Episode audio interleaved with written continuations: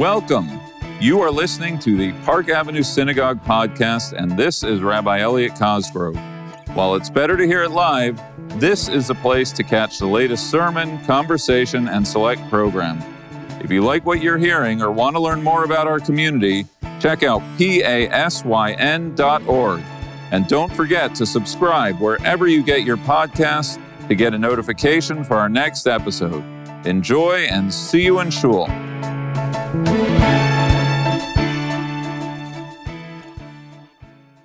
Welcome to Park Avenue Podcasts Hanukkah edition. Chag Sameach, Chag Urim Sameach. Uh, today's broadcast is going to be happening on the week of Hanukkah, the Festival of Lights, and we have a fabulous friend of the community and friend of mine, Rabbi Sharon Brous, who is going to be in dialogue on Hanukkah and a range of other issues. A dear friend, Rabbi Brous is a leading voice in reanimating religious life in America, working to develop a spiritual roadmap for a soulful, justice driven, multi faith ethos in Los Angeles and around the country.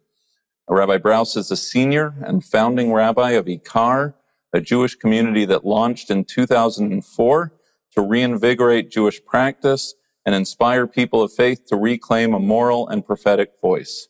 IKAR quickly became one of the fastest growing and most influential Jewish congregations in the country and is credited with sparking a rethinking of religious life in a time of unprecedented disaffection and declining affiliation.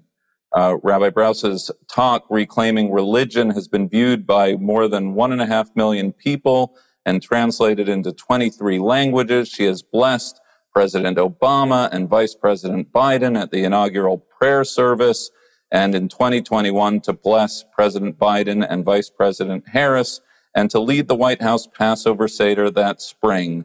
Um, she has all sorts of awards, leads every list of top rabbis in the country, part of an Auburn Seminary Senior Fellows Program, a graduate of Columbia, ordained by the Jewish Theological Seminary. She lives in Los Angeles with her husband and three children, my hometown of LA. Rabbi Brous, welcome. Rabbi Cosgrove, it's so, so good to be with you. Thank you for having me. It is so good to have you and happy Hanukkah. Thank um, you. The Festival of Lights. Um, Rabbi, the, the theme is Hanukkah. So um, I could ask you a million questions. We could be part of this dialogue for hours upon hours. But let's start with the focus on Hanukkah itself. Um, there are multiple messages behind Hanukkah. It seems every year we focus on one year it's on Hellenism, another year it's the miracle of the little oil that went longer than anyone thought it would. Um, sometimes it's a might of the Maccabees. Sometimes it's the threat of anti-Semitism. Every year, sort of, we interpret this festival a little bit differently. And so I'm wondering, what do you think the message of Hanukkah is this year? It's so interesting to think about the different ways that the story's told in our tradition. In particular, you know, the, the focus on the military victory and then the active de emphasizing of the military victory because of the rabbinic discomfort um, with the way that our ancestors behaved once they got power. One of the things that I'm thinking about this year is how, in, in some ways, the emphasis on the miracle of lights is it's in some ways an attempt to expose the rabbinic discomfort with the values and the tactics of the Hasmonean dynasty. I think I think that it raises really important questions for us about extremism and the threat of extremism and what happens when you think that you're fighting for a just cause and then that just cause ends up harming other human beings in, in really in really critical ways and i think that's a critical warning for us here in the united states it is certainly a critical warning for us in the state of Israel, where we just saw an election that really um, brought into the mainstream uh, voices of religious extremism that were really uh, actively marginalized before and now are going to be representatives in, in government and holding real positions of power. Um, I, I, think for, and it seems like it's also happening in other countries throughout the world where we're seeing a kind of fringe ideology that is acquiring power and becoming very, very dangerous. And I think what the rabbis were saying to us from, you know, 2000 years ago is be careful, be careful what you do with your power. And and so what they're, you know what I realized um, a couple years ago something super interesting um, about the miracle of light. This kind of what maybe even made up miracle of light. The story that the rabbis tell us in the Gemara you know the the practice that we do in our homes and i'm sure you do this in your home too of it, um, of at least one Chanukiah that's lit every night, but really every person in the family ends up lighting their own Chanukiah. This practice is considered the Mahadrin Mina Mahadrin. This is like the most extreme version of what it could mean to bring light. So I just want to offer on uh, what I'm holding this year is on one level, the rabbis are pushing back against the extremism of the Maccabees maybe inventing a miracle of light and then telling us to engage that miracle in the Mahadrin Mina Mahadrin way as extremists. But we're extremists not in using military power to harm other people. We're extremists in fighting to bring light into a broken and dark world. And we need to do that with every ounce of strength we have, right? In the most extreme ways. So that's one of the messages of Hanukkah that I'm holding this year. What are you holding? I think this question of where we put our menorah, meaning where we put our Jewishness, is a very serious question that we're asking. I think right now, I, I think to riff off of what you're saying, Rabbi, we're living, you know, if, if someone plays back the fall of 2022, years from now, there is going to be the narrative of anti Semitism and Kanye and Kyrie and the precariousness of Jewish identity. And, you know, I just heard in the synagogue that you know, I grew up on Warner Avenue, the synagogue on the end of that street got a rock thrown through it uh, in Los Angeles uh, just last week. Um, you know, I think the Jewish community has expended its uh, its energy on it, what's with this new resurgence of anti-Semitism, and are we vulnerable and as you're noting, we're living in this time where we're seeing this um, ultra nationalist element of, you know, zealotry, right? The the underbelly of um, sort of uh, Jewish identity take shape uh, in in Israel right now, and I feel like there, I'm trying to reconcile these two narratives one of Jewish vulnerability here in the diaspora, and one of Jewish nationalism run amok in the state of Israel. And I think, you know, you could probably trace both of those elements back to the Hanukkah story itself. Mm. That they're both, you know, those are both part of the narrative. And just like the rabbis of the Talmud, as you say, were trying to make sense of the Maccabean story. Um, I think right now we are trying to make sense of you know these double strands in the DNA of of Jewish identity right now. Um, but uh, but I am uh, I think the messaging right now um, for American Jewry is very confusing um, because I think that there's real concern right um, with anti-Semitism, and I think um, there's real concern, not just in what's happening in Israel, but what what's happening in Israel holds for the diaspora Israel relationship. Because I think, um, I don't know what you're hearing in the Los Angeles community, but when you have an Israeli government that almost like daily is coming out with um, comments regarding uh, the LGBT community, religious pluralism, the future of a two-state solution. Um, you know what I what I'll you can't see my air quotes on a podcast, but the the the Torah of American Jewry, um, mm-hmm. these very values being in breach by um, the elected government of the state of Israel which incidentally, the minister in charge of Jewish affairs recently announced that, you know, non-Orthodox forms of Judaism are a form of darkness or something like that. And right, so how how do you get American Jewry to support a Israel that um, doesn't actualize their Jewish values and P.S. doesn't see their Judaism as Judaism? Mm-hmm. So yeah.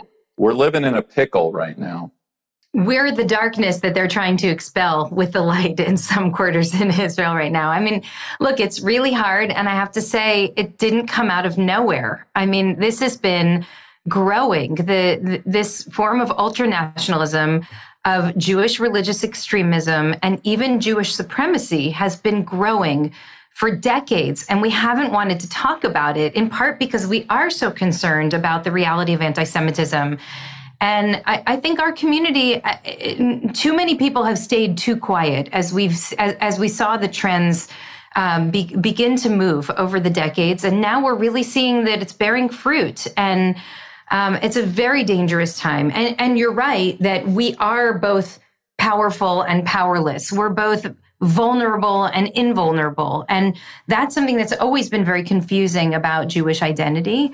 Um, it's something that I think a lot of people who aren't Jewish don't understand about us, which is even when we're doing really well, even when we have college degrees and graduate degrees and you know and, and retirement funds, um, we still feel very vulnerable because we understand that the particular nature of Jewish history is that in an instant the whole world can change for us. I mean, that's the way that Jewish trauma works, and um, and that's it's unavoidable for us. I think that's just part of our it's part of our identity, whether we're religious or not religious. We kind of understand that our position in society is a temporary position, and so we can never get too comfortable.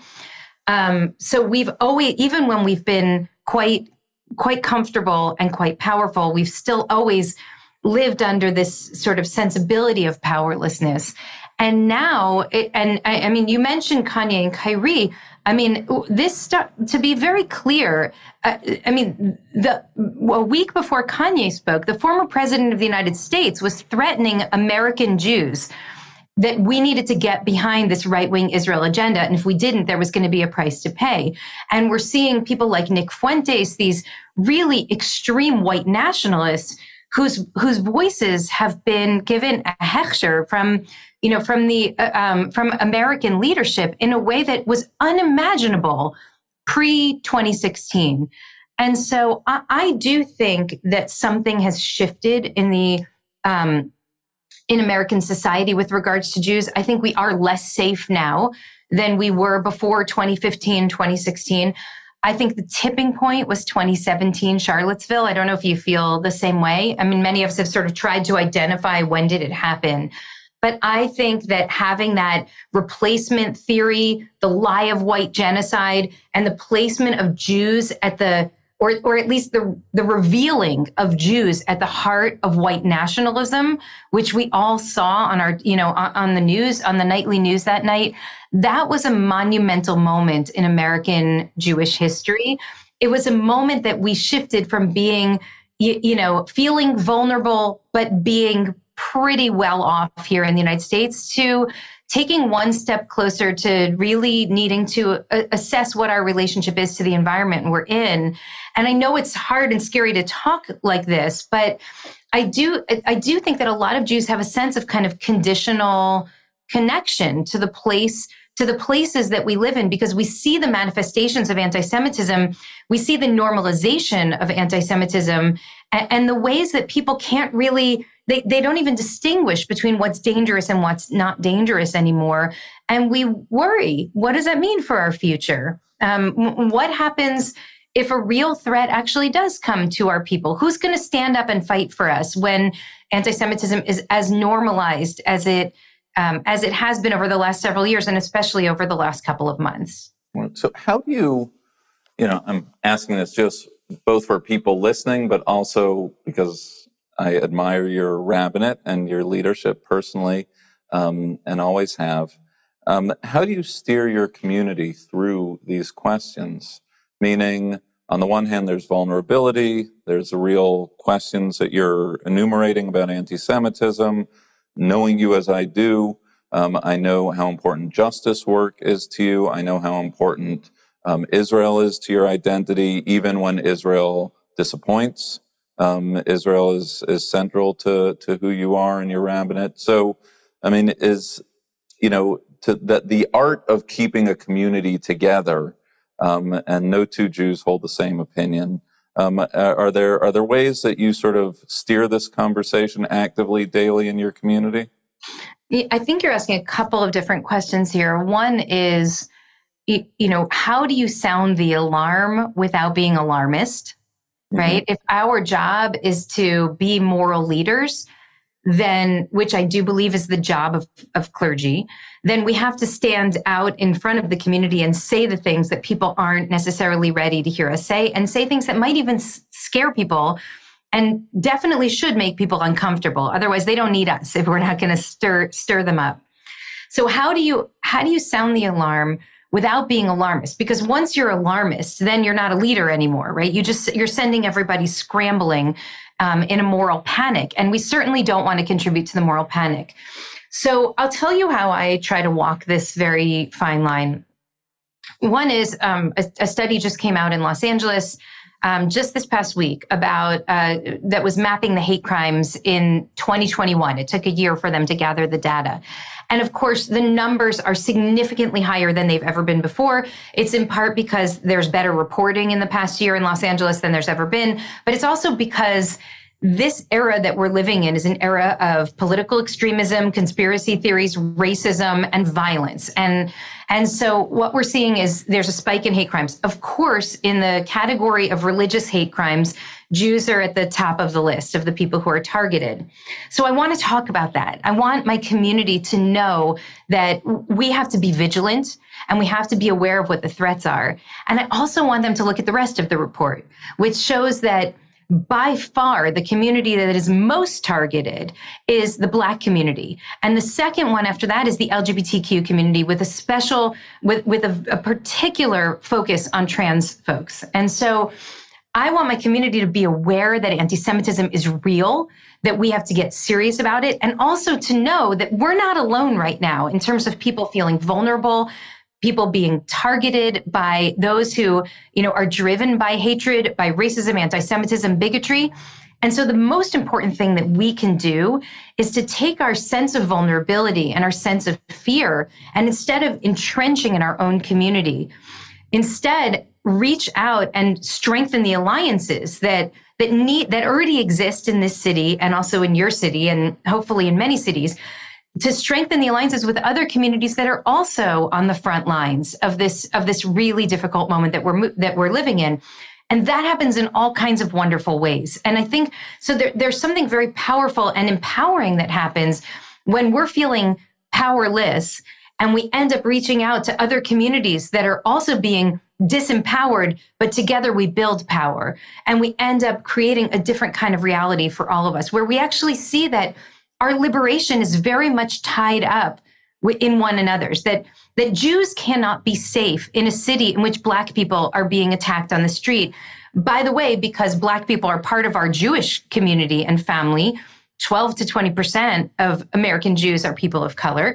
And also because anytime any minority community is attacked, no minority communities are safe. And similarly, to help other communities understand that when there's a rise in anti Semitism, it's not only dangerous for us, it's dangerous for everyone. It's dangerous for democracy because of the way that anti Semitism drives a wedge in the movements for justice, that anti Semitism is one of the most powerful weapons to use to push an ultra nationalist agenda and and has been really for more than a century. And so part of what I'm suggesting is that we we acknowledge the vulnerability. We sound the alarm. We're honest and clear-headed about what's happening but we don't leave people to like kind of scramble around in a in like a you know in naked fear but instead use our fear and our vulnerability to connect even more deeply to other people who are also feeling afraid and vulnerable and together to build really strong powerful alliances with a different kind of vision of what of what we can build together what kind of society we could live in right. you, you talk about alliances i'm just wondering in all of your work in progressive politics, do you ever feel um, that your Jewishness, your love of Israel is um, a, an impediment to you being involved in justice work? Oh yeah, I mean, look, there's there's definitely anti-Semitism in the just in the racial justice movement. It's um, it's one of the most painful. It's one of the most painful discoveries um, that I have made again and again over the last couple of decades.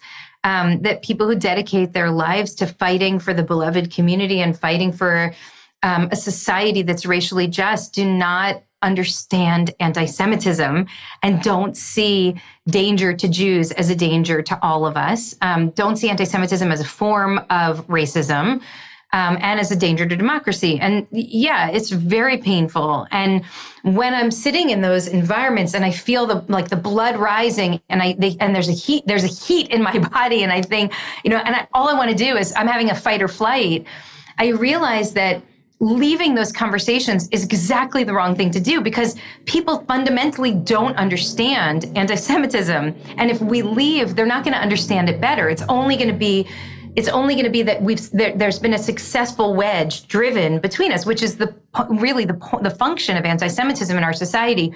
And so what I, what I've really committed myself to doing over the last couple of decades in this space is staying and feeling the heat and understanding that lots of people feel the heat when their own sense of identity or their community is attacked.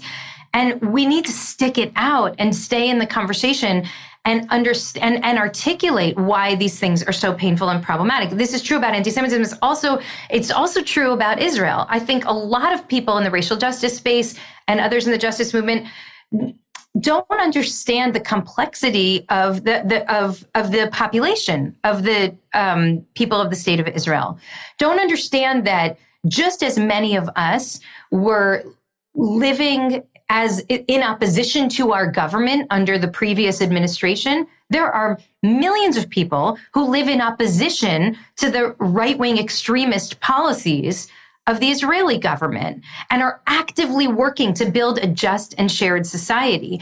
And I will ne- never turn my back on those folks as long as there are still people who are, it, it, I'm talking about Israeli Jews and Palestinian citizens of Israel who are working together to build a just and shared society. What right do I have as an American to say, like, the whole society you know is is worthless or the whole project is illegitimate i think and so so i think we have to stay in the conversation have those difficult moments where we can actually sort of stretch open each other's understanding and just as in the course of the last decade or so we've been actively working to build anti-racist consciousness um, particularly among non Black people in this country, like trying to understand the role of anti Black racism and the way that we all have implicit bias, um, and, and trying to do the work of interrogation, of really looking at ourselves and trying to understand the way that racism functions in our own lives, even though we all think we're not racist.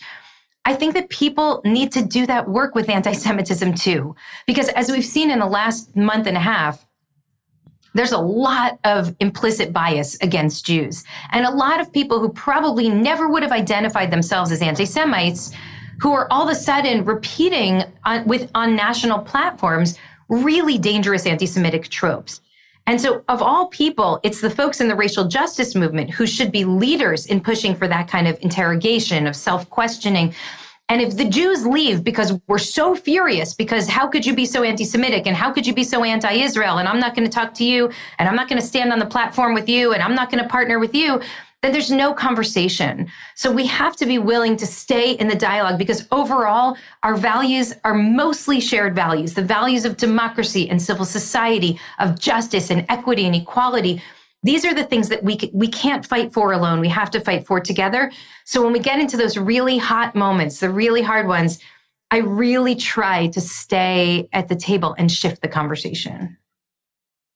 Thank you. And my only regret is that people can't see me nodding my head to everything you're saying. So um, go, Rabbi Brous. Rabbi, we are out of time. I have one last question for you which is what is your favorite Hanukkah custom in your family?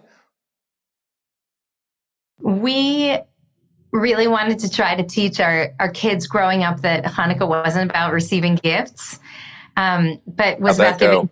well, I'll, I'll tell you. So what we did was each night we would give tzedakah together. We would make tzedakah decisions and give tzedakah to different organizations. We gave each kid um, $100 and then we could decide if we wanted to pool collectively our, you know, the money that we were going to give when, or if they wanted to do it as individuals.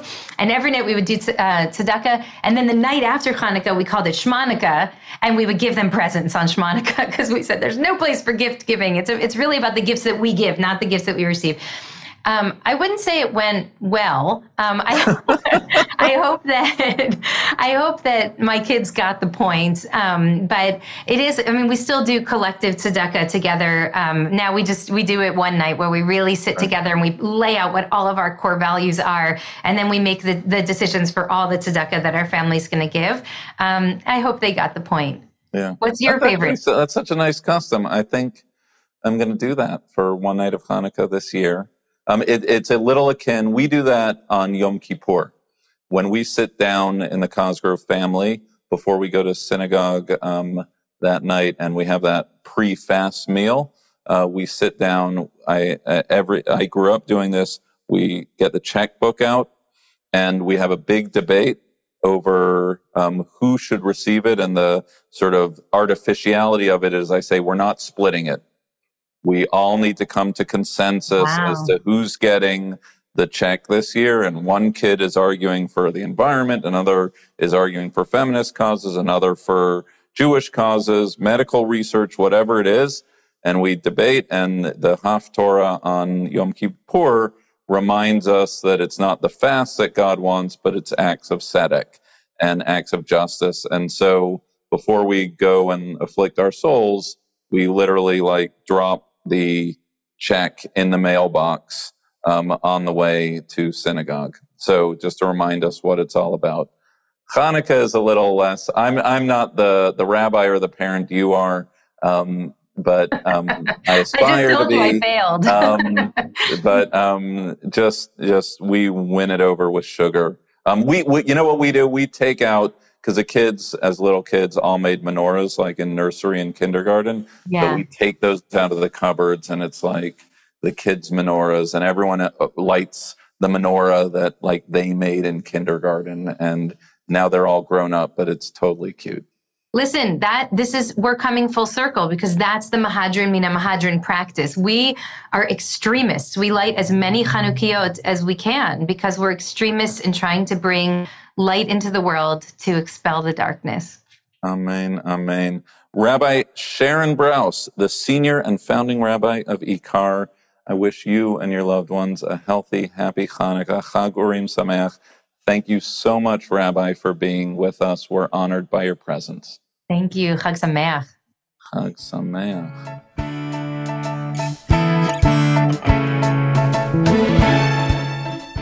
Thank you for listening to the Park Avenue Synagogue podcast. If you enjoyed this episode and want to learn more about our community, check out pasyn.org. See you in Shul. alleluia il becco di show, alleluia, alleluia